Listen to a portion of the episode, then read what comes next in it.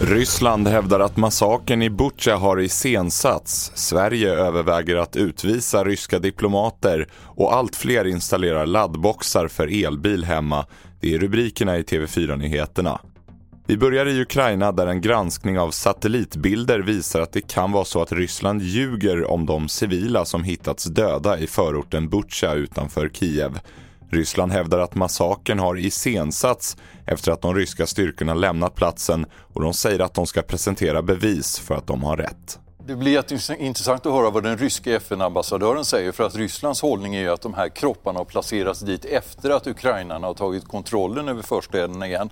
Satellitbilderna som togs för två veckor sedan visar att det fanns döda kroppar redan då när ryssarna behärskade. Och det ska bli väldigt intressant att se vad det här säkerhetsrådsmötet ger när Zelensky dessutom ska tala ungefär samtidigt som den ryska FN-ambassadören ger sitt lands vinkel på det här. Det blir mycket intressant i eftermiddag.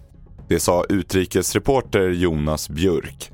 Mötet i FNs säkerhetsråd hålls klockan 16 i eftermiddag, mer om det i senare sändningar.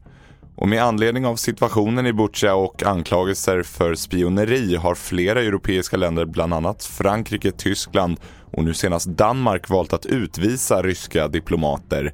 Sverige har däremot inte fattat något beslut än, så här sa utrikesminister Ann Linde i SVT om frågan igår. Vi behöver ju också se så att vi kan vara kvar på vår ambassad i Moskva. Det är också viktigt. Vi försöker stötta de eh, frivilliga organisationer som fortfarande på visst sätt kan jobba, ha kontakter med oppositionen eh, och så vidare.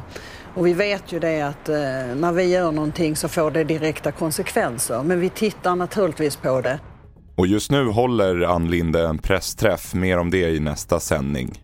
Till sist kan vi berätta att det är allt fler som vill installera laddbox för elbil hemma. Över 115 miljoner kronor har beviljats i skatteavdrag för gröna installationer i år och ökningen lär fortsätta tror elbolagen. Vi ser marknaden växa väldigt, väldigt mycket och eh, jag skulle vilja påstå att vi i, i starten av det. Så det kommer vara ett, ett, ett tag till här när vi ser en kraftigt ökad eh, efterfrågan på, på laddboxar. Det sa Michelle Thomas som jobbar på E.ON. Fler nyheter hittar du på tv4.se. Jag heter William Grönlund.